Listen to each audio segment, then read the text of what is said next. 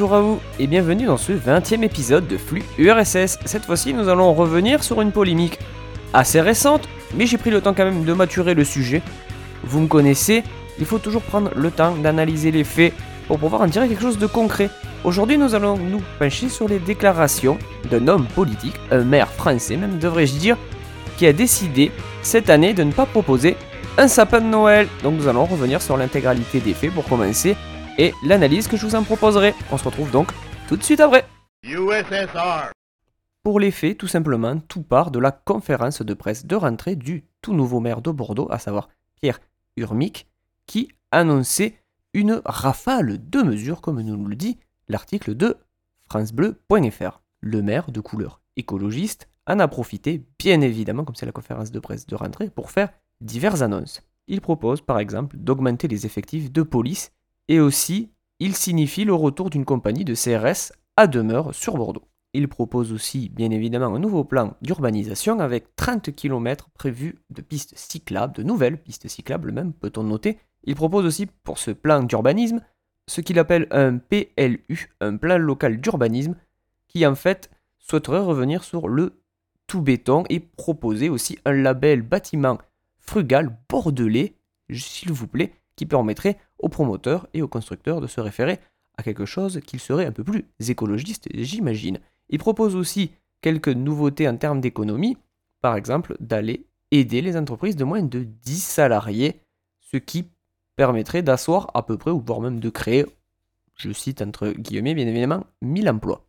En parallèle de ce plan d'urbanisme, il propose aussi un réel bail solidaire pour lutter contre la spéculation immobilière et aussi, je crois, contre euh, les loyers excessifs. Et bien évidemment, la proposition qui aurait fait le plus jaser, euh, devrais-je dire, c'est le plan de végétalisation de la ville où, je cite, il n'y aura pas d'arbres morts sur la place Pays Berlan. Donc, il faut sous-entendre qu'il n'y aura pas de sapin de Noël sur cette place. Tout ceci dans l'optique, dit-il, de faire des économies. Et une part d'ailleurs de ces économies, donc ce ne sera plus des économies, sera reversée à une aide aux commerçants, aux spectacles vivants et aux associations caritatives. Vous comprenez bien que si je prends le temps de contextualiser les faits et surtout cette polémique aussi, c'est un peu pour, eh bien, bien évidemment, un petit peu se moquer aussi de tout ce cirque médiatique. Bien évidemment, quand le maire nous dit qu'au mois de septembre, tout début septembre, il n'y aura pas de sapin de Noël, est-ce précipité ou pas, ou un peu pour faire jaser Peut-être. En tout cas, ça a fait vraiment jaser parce que il y a eu énormément de critiques par rapport à cela. Nous aurons eu par exemple des critiques bah, par rapport à cette espèce d'écologie euh, qui veut nous éloigner de nos fameuses racines chrétiennes, ça c'est un petit peu euh, le gimmick, avec aussi un petit peu cet aspect euh, de laïcité aussi à double vitesse, hein, parce que par exemple, quand nous n'avons pas de sapin de Noël, d'autres mères vont mettre une brique à l'honneur d'une construction d'une nouvelle mosquée. Voilà, c'est un petit peu les faits qui ont été un petit peu mis dans ce sens-là, et c'est aussi pour cela que je veux en parler, parce qu'il faut un petit peu pas déconstruire, j'aime pas trop ce mot, mais il faut reprendre les faits en perspective et voir ce que cela veut dire.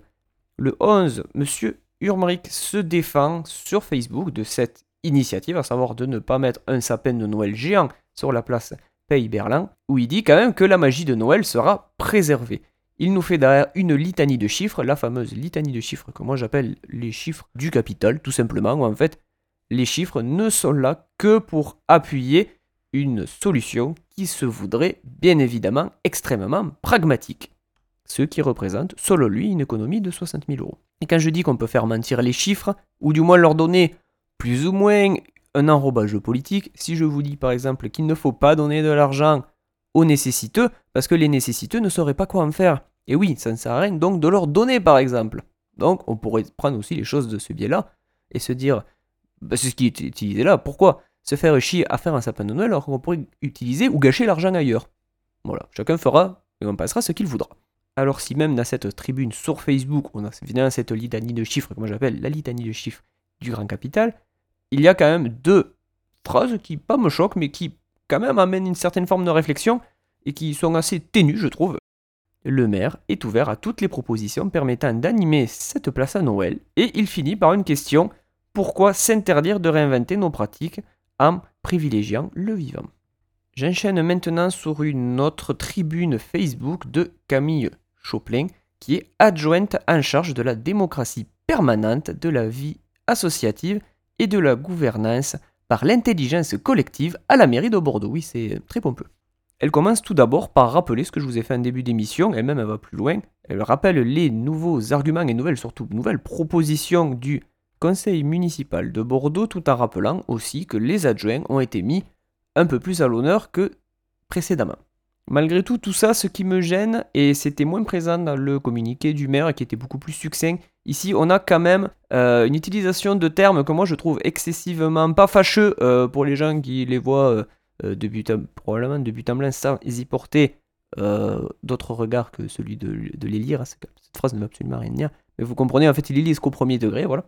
Moi, quand je les vois, ça me choque un peu plus quand je passe par exemple à la couleur politique de ces gens-là, et surtout par rapport au titre popeux euh, qu'on pourrait leur donner. C'est vrai que moi ça me choque un peu. Alors je vais vous donner ces quelques mots euh, que je vois par-ci par-là qui, moi, me, choquent énormément. Par exemple, euh, les adjoints ont répondu aux questions avec pragmatisme et pédagogie. Eh, bien évidemment, quand on dit ça, souvent la pédagogie c'est parce qu'en fait les gens sont des concons, et le pragmatisme en fait c'est surtout toujours le même pragmatisme, c'est le fameux pragmatisme économique et le pragmatisme, on lui donne aussi un petit peu ce sens irait quelque part avec euh, cet aspect euh, dont nous reparlerons un petit peu plus tard dans l'émission de la laïcité. Le pragmatisme, en fait, ce serait un petit peu la seule et unique bonne solution à appliquer. Donc voilà, déjà, on, en est un petit peu là.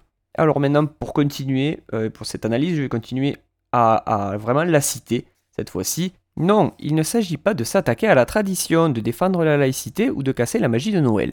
Il s'agit d'une décision pragmatique de revoir une habitude ancrée et que l'on ne questionne jamais pour réinventer de nouvelles façons de célébrer. Crier au scandale de cette suppression, c'est nier l'urgence sociale, économique et climatique dans laquelle nous nous trouvons.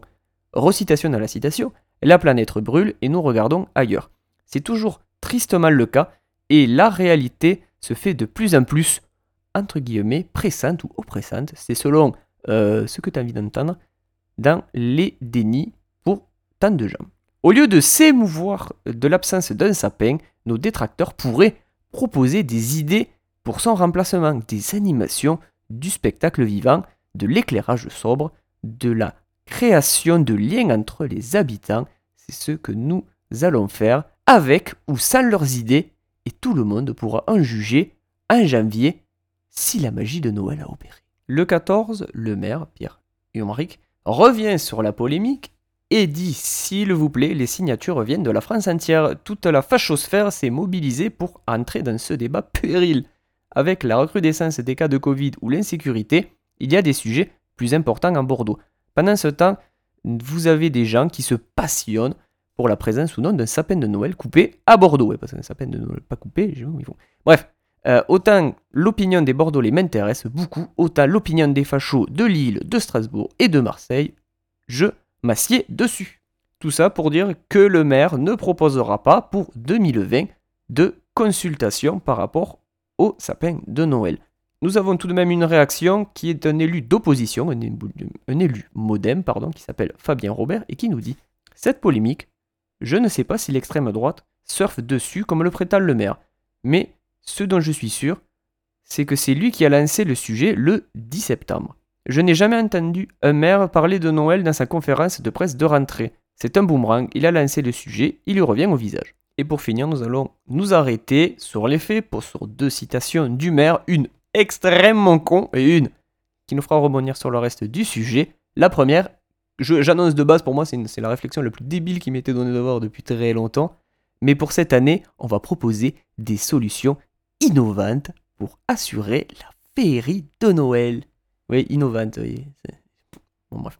Et à la fin, il, se, cite quand même Ce sont des catholiques incultes, traditionnalistes et fascisants qui disent ça. Le sapin est avant tout une tradition païenne. Alors, c'est sur cette question que nous allons rebondir tout de suite après. C'est à savoir, est-ce que euh, le sapin c'est païen, ou c'est chrétien, ou c'est les deux Fun fact, c'est les deux. Eh, j'ai déjà gâché la moitié de l'épisode, c'est pas bien grave. En tout cas, pour en finir sur cette analyse des faits, euh, vraiment en tant que tel, ce que je euh, retiens, et c'est ce que j'avais déjà dit la dernière fois sur mon épisode consacré au municipal, c'est que quand même pour des écolos, il ne se pose pas beaucoup la question de la consommation, voire de la surconsommation pour les fêtes de Noël. Chacun en pensera ce qu'il voudra. Comme je viens de vous l'annoncer, le sapin de Noël est ce qu'on pourrait appeler un mythe protéiforme. Il a changé au fil du temps, il a muté tout simplement, en étant pris par différentes civilisations, en étant un petit peu bah, mixé, pourrait-on dire, et il est arrivé finalement à ce qu'on connaît aujourd'hui, mais d'où est-ce qu'il vient finalement? Alors, si vous voulez, à cette date-là, on avait déjà, chez les Romains ou chez les Scandinaves, ce qu'on appelait au solstice d'hiver, en fait, on avait de l'échange de cadeaux, tout simplement, ce qu'on fait aujourd'hui. Et même chez les, euh, comment dire, chez nos amis nordiques, ces cadeaux étaient laissés que si tu avais été bien sage toute l'année, donc le mythe du Père Noël, finalement, est probablement bien plus ancien que ça. Et pourquoi un sapin, me direz-vous? Pourquoi ce choix? Eh bien peut-être ils ont fait preuve de pragmatisme. Non, non, en fait, ils savent très bien, euh, à peu près où c'est qu'ils voulaient en venir, forcément, pourquoi prendre un sapin en hiver? Parce que lui, il a des épines, donc il est à feuillage persistant. C'est pour ça qu'on le prend pour les fêtes, parce que bon, tu comprends, si tu prends un arbre, euh, un chêne au mois de novembre, déjà faut le couper, hein, pas sûr qu'il rentre dans la maison, et en plus, bon, bah il risque pas d'avoir beaucoup de feuilles. Et forcément, pourquoi choisir un arbre au solstice d'hiver Si t'es un tout petit peu malin et que tu réfléchis un tout petit peu, c'est forcément pour aussi un petit peu célébrer le fait que maintenant, nous allons retourner vers le printemps, même si ça va prendre un petit peu de temps, nous allons retourner vers ce qu'on appelle la belle saison. Donc c'est un petit peu la célébration aussi de ce retour, enfin ce retour pas direct immédiat, mais de ce retour, voilà, donc vers la belle saison. Et donc pourquoi nos amis, parce que là on était sur les païens, pourquoi nos amis chrétiens ont utilisé le sapin? Eh bien tout simplement aussi un petit peu pour cette même solution pragmatique. En effet, avant, vous n'étiez pas sans savoir que l'Église et l'État étaient quand même assez bien réunis, hein, on, va pas, va pas se mentir. Et surtout que l'Église eh ben, promeuvait la Bible à folle la balle. Donc forcément, sur les parvis des églises, il y avait des animations, et on y rejouait par exemple des scènes de la Bible, comme bah, le Jardin d'Éden. Sauf que bon, comme, il disait si bien dans l'article, devant la difficulté de trouver un pommier avec des fruits en plein décembre, on choisit alors un sapin. Ça, c'est le père Émile Hénard, prêtre du diocèse d'Arras, qui nous le dit dans un article consacré euh, au sapin de Noël. Alors c'est vrai que voilà, pour les explications, c'est très très protéiforme, c'est vrai qu'il n'y a rien du. Enfin, il n'y a pas forcément d'unicité.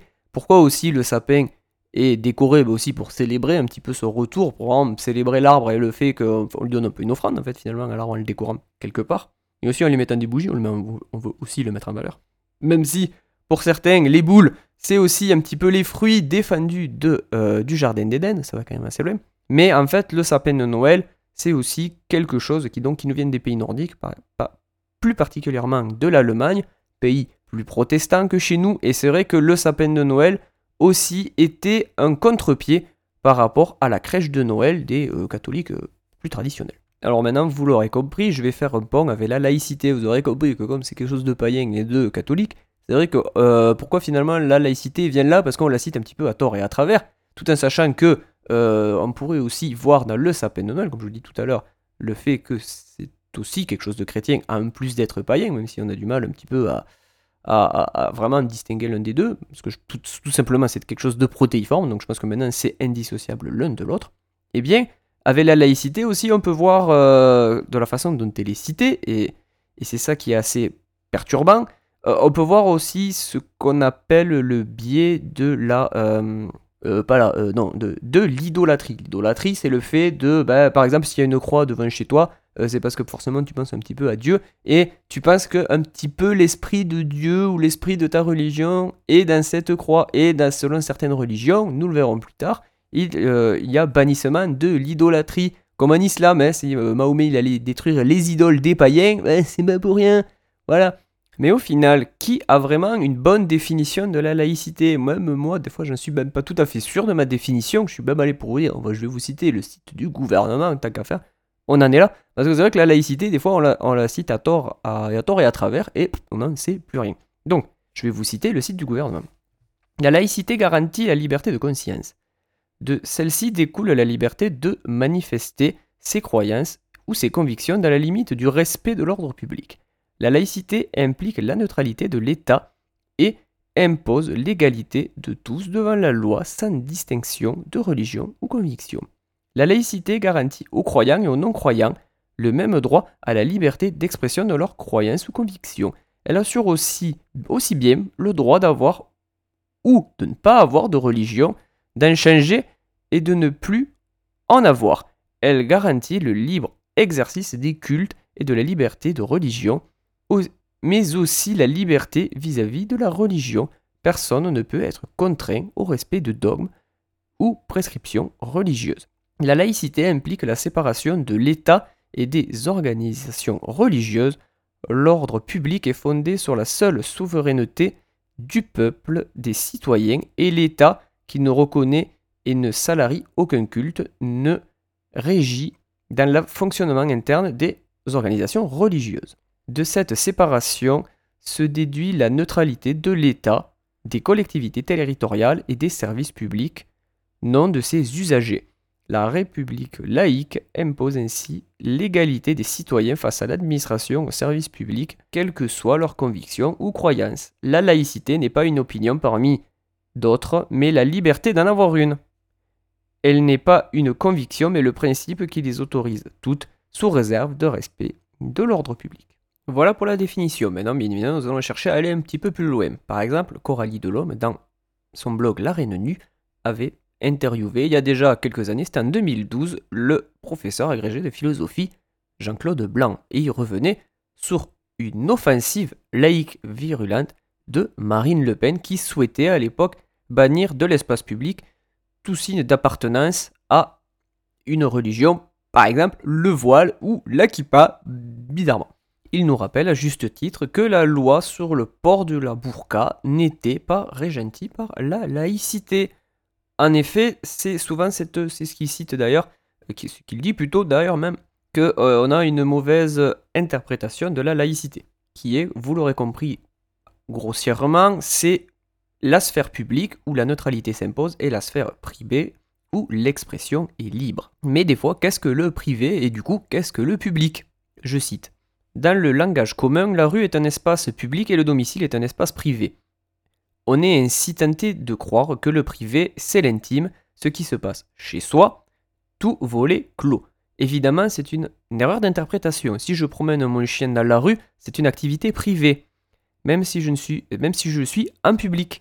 A l'inverse, si je corrige chez moi, dans le cadre de mon activité professionnelle, les devoirs de mes élèves, c'est une activité qui révèle de la sphère publique, parce que je suis fonctionnaire payé pour cela. Et c'est là qu'on comprend, et il explique très bien que euh, la laïcité n'est pas un dogme, c'est une institution. Il le dit lui-même dans ces quelques phrases.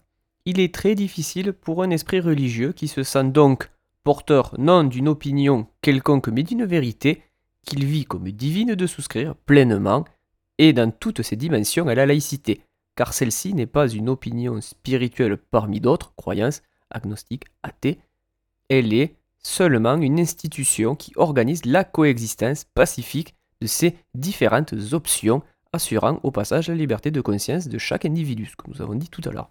Et il faut aussi garder en tête ce que j'ai dit tout à l'heure, ce respect de l'ordre public, ça sera un petit peu important plus loin dans l'émission. C'est vrai que la laïcité, c'est toujours un petit peu difficile de définir vraiment, euh, euh, c'est un petit peu ses limites, enfin, son contour plutôt, j'ai envie de dire, sera plutôt moins, sera moins, moins sectaire de dire les choses comme ça. Jean Jaurès en a parlé assez souvent parce qu'à l'époque c'était un problème encore plus prégnant. Il n'y avait pas, euh, des fois même à son époque, euh, l'Église n'était pas, euh, comment s'appelle, séparée de l'État. Donc je vous laisse imaginer ce que ça voulait dire. Mais grossièrement, ce qu'on pourrait dire, c'est que la laïcité, c'est voilà, vraiment, c'est la subsistance de plusieurs, pas vraiment de doctrine, mais de plusieurs types d'opinions qui permettent justement aux citoyens de pas de faire sa popote, mais euh, de voir les choses différemment. Parce que forcément, quand il n'y a qu'une seule et unique vérité qui est dictée depuis le haut, il faut se dire que ben, forcément, on a moins de chances de vouloir remettre cette, euh, comment s'appelle, cette vérité en question, même si des fois cette vérité n'en est pas une, hein, forcément. Et c'est vrai quand on laisse euh, cette, la subsistance de plusieurs types d'opinions, mais justement, on peut ramener forcément ben, un débat et permettre à l'individu de s'émanciper de certaines choses qui étaient forcément, pas forcément sectaires, mais qui étaient, va dire, un peu, un peu réductrices. Il y a une question, du coup, qui euh, peut se poser aussi par rapport à la laïcité, et je trouve que c'est l'une des, questions les plus pertinentes qu'on puisse se poser. On se dit, euh, en France, donc, la France est un État laïque, euh, mais que fait-on des jours de congés religieux? Voilà, c'est une question aussi que je me suis posée avec toutes ces problématiques, parce que, pour, par rapport au, au sapin de Noël, probablement pour conclure sur cette affaire, euh, c'est vrai que c'est pas le truc le plus. Euh, comment te dire C'est pas forcément le truc le plus explicite. Hein, c'est vrai que. Est-ce que du coup, supprimer l'arbre de Noël ce serait quelque part respecter la laïcité ou ne pas la respecter, ou on s'en bat les couilles. c'est vrai que ça reste un problème un peu complexe parce que du coup, il est quand même un petit peu dans l'espace public. Moi, c'est la mairie quand même qui subventionne. c'est vrai que est-ce que c'est forcément chrétien? Je sais pas. Est-ce que c'est aussi quelque chose qui permet aussi de réunir les gens? Je ne sais pas. C'est vrai que c'est un problème qui peut se voir sous différents angles. D'ailleurs, je vous invite à, y réfléchir. Ça peut être très, sympathique. Euh, mais c'est vrai que moi j'aurais pas de, de, comment s'appelle de j'ai pas vraiment de fermeté euh, par rapport à, à, dire ce serait plutôt comme ça ou autre chose qu'il faudrait faire. Euh, c'est vrai que par contre pour moi c'est un petit peu gênant de de pas parler de la fameuse religion dont personne n'a l'impression d'en faire partie, mais en fait on en fait trop souvent partie. c'est la religion de la consommation qui nous dit ben, à Noël acheter des cadeaux ça vous permettra c'est un peu avalisé, on ne te le dit pas directement, mais si tu achètes des cadeaux aux gens, c'est que tu penses à eux, euh, c'est que tu, tu leur montres un peu pas ta supériorité, mais tu leur dis tiens, euh, si je t'offre un très beau cadeau, c'est que je pense très beaucoup à toi, et donc ce serait très gentil que tu penses très beaucoup à moi, m'offrant un très beau cadeau aussi. Donc voilà, c'est un petit peu cet effet-là, et puis il faut offrir, des cadeaux à tout le monde aussi, donc euh, voilà, c'est un petit peu la foire à la consommation. C'est vrai que moi, cette religion-là, elle n'est jamais vraiment remise en, question, parce que quand je parle de religion, c'est vraiment ce fait qu'on nous endoctrine à, à penser que euh, si j'offre un cadeau à quelqu'un, euh, c'est que je tiens à lui et que en le recevant, il saura que je pense à lui. Non, euh, ce serait si simple si les choses se passaient comme ça. Bien évidemment, il ne faut pas voir non plus dans, ce que je dis une critique fermée. vous allez le voir avec ce que je vais dire maintenant, que des fois dans la vie, eh ben, tout n'est pas blanc, tout n'est pas noir. Des fois, on s'en arrête un petit peu au milieu du guet, en se, regardant, pas une chaîne de faïence, mais un tout petit peu. Euh, parce que bah, tout ne va pas toujours dans le sens dans lequel on veut. Par exemple, quand je vous parle bah, des jours de congé, euh, des jours religieux, des jours de, de, fériés plutôt, je, trouve, je trouvais pas le bon mot, eh ben, on voit que aussi l'État français a eu énormément de, comment pourrait-on dire, de, de, de, pas de retard à l'allumage, mais de rendez-vous manqués. Parce que sous la Révolution, il y avait énormément de jours fériés. Alors bien sûr, c'était pas des jours fériés religieux, parce que vous comprenez bien, à la Révolution, ils avaient pas tout à ils étaient un petit peu, on va dire, un petit, un petit peu sévères par rapport là-dessus. Euh, sauf que, bah, euh, comment dire, quand on passe d'un état à un autre, alors quand quelqu'un est très convaincu, euh, c'est très simple, mais quand les gens ne sont pas convaincus et qu'il faut convaincre les gens, eh ben, des fois c'est plus compliqué. Et bien c'est ce qui s'est passé. Dans les campagnes, vous comprenez bien, quand même on leur a remplacé leur Pâques ou leur Pentecôte par n'importe quelle autre fête, et eh ben c'est un petit peu mal passé. Donc au fur et à mesure, on en a remis certains, on en a tenté d'en supprimer, on en a remis, on en a supprimé. Ce qui a fait que c'était fait ben, un gros bordel. Parce qu'en en fait, c'est souvent, euh, comment on pourrait lire la question? On peut la lire sous différentes. Avec cette laïcité, du coup, on peut la lire sous différents angles. Est-ce que on remplacerait, comme sous la Révolution, une fête par une autre, une fête laïque, par exemple, l'abolition de l'esclavage, ou quelque chose d'autre, pour dire ça comme ça Et si on veut, par exemple, que l'État respecte tous les cultes à la même échelle, c'est-à-dire que tous les cultes sont respectés à leur juste valeur, pourrait-on dire pourquoi on fêterait pas l'Aïd, par exemple Pourquoi il n'y aurait pas un jour férié pour tout le monde pour l'Aïd comme ça, ou pour, euh, pour, pour, pour, une, pour, une autre fête juive, par exemple. J'ai plus les noms, mais bon, c'est parfait. Euh, pour le, le Kippour, voilà. C'était marqué dans le titre de l'article. Merci l'article. Et donc c'est vrai que bah voilà, on pourrait se dire, on pourrait voir aussi le problème sous cet angle-là. Sauf que bah voilà, comme je vous ai dit, il y a des choses qui ont été puis, puis enlevées. Vous comprenez bien, puisqu'on vous dit qu'on va vous enlever euh, des jours fériés pour les remplacer par autre chose. Souvent, ils sont plus prompts à supprimer et puis vous dire euh, pour le rajout on verra plus tard. Donc c'est vrai que les gens ils ont quand même un, chouïa peur. Puis surtout que maintenant les jours fériés tout ça ça fait tourner aussi les restaurants tout ça aussi etc. Donc il y a énormément de pression économique aussi par rapport à cela. Et euh, ben c'est voilà, on, connaît aussi nos acquis. Alors pas forcément, je pense pas que ce soit toujours dans le fait de nous dire les fameuses racines chrétiennes de la France. Moi je pense pas que ce soit euh, le, seul but aussi, c'est que les gens ils savent d'où ils sont et quand ils se font sucrer un jour férié aussi, ben, ça les fait bien chier.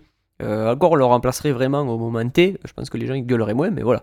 Vous voyez le truc C'est ce qui s'est passé, par exemple. Ils nous le rappellent l'article quand ils ont quand ils avaient fait sauter. Alors c'était quoi déjà le lundi de Pentecôte pour le pour les pour, les personnes âgées pour aller les aider. Hein euh, que ça avait gueulé. Ben forcément, les gens, alors c'est pas forcément pour le lundi de Pentecôte, ça les fait chier. Euh, c'est parce qu'on leur sucré un jour férié. Voilà. C'est cette question qu'il faut se poser. Et donc, c'est vrai que c'est un problème qui est quand même assez, assez complexe en fait finalement. Et c'est vrai que des fois, la laïcité, on l'attend à droite, à gauche pour lui dire euh, elle, est méchante ou alors euh, elle est parfaite. Mais voilà, c'est vrai qu'il faut pouvoir arriver à se poser les bonnes questions. Et on arrive à se poser les bonnes questions que quand vraiment on a une réflexion, j'ai envie de dire, citoyenne. C'est-à-dire que vraiment, on vous vraiment, ou républicaine même, hein, pour utiliser ce mot aujourd'hui qu'on met pareil un petit peu à toutes les sauces. Mais c'est vraiment réfléchir à ce que la République soit vraiment un espace où cohabitent plusieurs idées justement pour avoir du débat et justement avoir des citoyens qui sont, entre guillemets, meilleurs. Du moins plutôt euh, moins sectaires, hein. ça encore c'est un peu compliqué. Et pour finir cette émission, je vais vous parler aussi d'une autre problématique qui peut être aussi relative à la laïcité qui a eu lieu un petit, peu après euh, la sortie de notre ami Pierre Humric. Cette fois-ci, c'est notre ami Myriam Pougetou qui est vice-présidente du syndicat UNEF et qui était auditionnée, hein, euh, elle, a été, elle a vraiment invitée à une commission d'enquête parlementaire sur les conséquences du Covid-19 sur la jeunesse et qui s'est tenue à l'Assemblée nationale le jeudi 19 septembre 2020. Et je vous fais un petit peu le rendu de ce que nous dit Nahem Bestanji, qui se définit lui-même comme féministe, universaliste et un petit peu qui se questionne sur ces questions de laïcité. Donc, vous l'imaginez, hein, elle arrivait donc voilée à l'Assemblée nationale et que s'est-il passé? Bien évidemment, vous l'aurez compris, certains députés, donc euh, les Républicains et une députée LREM, ont quitté la commission en signe de protestation face à ce qu'ils disent être du sexisme religieux et politique porté par l'UNEF. Et là, bien évidemment, certains ont pris le parti de euh, parler ben, de laïcité, qui aurait été plus ou moins défendu par ces euh, parlementaires, parce qu'en effet, euh, pourrait-on dire euh, que de faire venir quelqu'un dans une, comment s'appelle, dans une institution de l'État, donc une institution publique, conviendrait, déconviendrait à la règle de la laïcité. Forcément, si vous avez bien compris depuis le début de cet épisode, la laïcité, c'est aussi cette défense du privé, et donc notre député, enfin notre, comment s'appelle, notre vice-présidente de l'UNEF, même si c'est un syndicat qui se dit laïque, il est quelque part obligé, et c'est d'ailleurs euh, ce que dit la, laïcité, obligé de respecter les croyances de tout un chacun. Et elle, a la croyance d'être bien évidemment musulmane et de porter le voile si elle le souhaite. Et donc, en plus, elle n'est pas régentée par ce qu'on pourrait dire euh, cette règle du service ben, des fonctionnaires, en fait, des gens qui sont vraiment touchés au public. Là, elle est juste, euh, on l'a juste appelée pour parler de, pas de, par rapport au Covid-19, donc ça n'a rien à voir avec la laïcité, mais absolument rien du tout. Et donc s'il doit y avoir débat, ce n'est pas sur cette question de la laïcité, parce que en fait si, euh, on nous entraîne sur le terrain de la laïcité, justement, c'est pour dévoyer aussi les règles de la laïcité, parce que comme je vous l'ai dit aussi, euh, tout le monde n'y comprend pas tout, donc c'est vrai que c'est toujours compliqué euh, d'aller plus loin. Mais il faut y aller sur le terrain, ce qu'on pourrait appeler, ce qui a été dit tout à l'heure, sur le terrain de l'ordre public. En effet, que pourrait-on, comment pourrait-on signifier le voile? On pourra noter déjà ceux qui ne le savent pas, que le voile est une invention islamiste, hein, on, va, va pas se mentir, qui, est né à peu près entre les années 50 et 70, qui était aussi là pour but. Alors il y a plusieurs buts. Euh, c'était à la fois le fait de vouloir euh, signifier sa foi, mais aussi c'était aussi le fait parce que certains pays euh, musulmans étaient colonisés ben, par nous les petits blancs, hein, nous ne mentons pas, et c'était aussi le fait de pouvoir un petit peu, je trouve pas le bon mot, mais un petit peu de faire la différenciation entre la musulmane et la non musulmane, voilà. Et comme vous l'aurez compris, aussi, cela ne s'applique qu'aux femmes, hein, parce que vous comprenez bien, on va pas voiler des hommes, faut pas non plus déconner. Euh, pour ceux qui diraient que c'est un peu de l'islamophobie euh, de bas étage, ce que je dis aussi, c'est que dans les textes bah, religieux, c'est un petit peu aussi, euh, un petit peu éloigné, mais un petit peu comme la kippa aussi, il n'y a rien de véritablement tranché là-dedans. Euh, et c'est ça aussi qui pose problème, c'est que le voile n'est pas vraiment explicité en tant que tel dans les textes religieux euh, coraniques. Il n'y a, pas, a pas marqué un moment, euh, il y a forcément des appels du pied pour dire il faut que la femme se cache du regard de Dieu à certains endroits, etc. donc c'est vrai que bah voilà, le souci qu'on pourrait voir, c'est ce qu'on appellerait un souci de prosélytisme ou d'idolâtrie. Alors le prosélytisme, vous l'aurez compris, c'est de montrer aussi que la femme musulmane, forcément, elle est voilée, alors que bah il n'y a pas d'obligation à cela. Euh, ce qu'on pourrait d'ailleurs rapprocher avec, euh, encore une fois, avec la kippa, c'est que la kippa non plus, il n'y a pas par contre là de, un véritable consensus avec le port ou pas de la kippa. Euh, les hommes juifs devraient avoir une certaine forme d'obligation lorsqu'ils sont hors de chez eux, même pas forcément hors de chez eux, de ne pas être tête nue. Donc c'est vrai que voilà, c'est un peu compliqué. Mais vous pouvez voir aussi que ce débat, si vous vous penchez aussi sur le, celui de la kippa, et eh ben ça va aussi, voilà, vous faire comprendre que euh, rien n'est tranché et que des fois on veut nous essayer de nous faire croire des choses euh, par un seul et unique biais, alors que des fois les, les solutions, les vérités sont pas forcément multiples, mais que il n'y a rien de véritablement tranché. Quoi. Et donc ce serait plutôt sur cette idée d'ordre public, où là par exemple, quand même un aspect sexiste, hein, on va pas se mentir, qui pourrait faire pencher la balance d'un côté ou de l'autre plutôt. Et pour en finir aussi avec cette idée de voile, il faut aussi noter, et ça c'est quand même assez cocasse, mais bon voilà, ça prouve bien que des fois les choses, on les dit dans un sens et puis on les dit dans l'autre euh, sans que ça choque personne. Je vous l'ai dit en début d'émission, Mahomet, lors de la prise de la Mecque, il a brisé les idoles, donc il est contre ce qu'on pourrait appeler donc l'idolâtrie. Et le fait, euh, alors que, alors que l'idolâtrie par exemple en, euh, chrétienté, enfin, dans le catholicisme plutôt, c'est bien vu, c'est pas souhaité, mais c'est un peu, voilà, il y a il n'y a, rien contre. C'est pour ça qu'on peut porter une croix, il n'y a, pas de problème. Alors que même, vous voyez, euh, par rapport à la kippa, même si on pourrait y voir quelque chose, euh, eh ben, c'est un petit peu, voilà, pour revenir à le même problème qu'avec le voile, c'est qu'à partir au moment où on, euh, on, conceptualise la religion à 100% dans un objet, ben, c'est de l'idolâtrie quelque part. Et le fait de, de, dire toujours que les femmes musulmanes ne peuvent pas être autre chose que voilées, eh bien en fait c'est de l'idolâtrie dans le voile en fait qu'on y voit. C'est vraiment ça dans les faits c'est le fait de porter le voile euh, y a, quelque chose de religieux, donc c'est de l'idolâtrie, voilà, en tant que tel. C'est pour ça que c'est, on peut, pas dire que c'est qu'un simple vêtement. Si c'est qu'un simple vêtement, même par rapport à la kippa, des fois, il, voilà, il y a cette questionnement de le porter ou de ne pas le porter selon euh, comment on voit les choses. Euh, si le fait de devoir porter quelque chose, le fait de devoir porter quelque chose, eh bien, c'est de l'idolâtrie quelque part. Faut arrêter de se de tourner autour du pot et sauf que l'idolâtrie en islam, c'est combattu. C'est pour ça qu'il y a très très peu de peinture, il y a peu de choses qui portent, voilà, qui portent vraiment à réflexion par rapport au fait de représenter ben, Mahomet, ou par exemple comme l'une des épouses de Mahomet.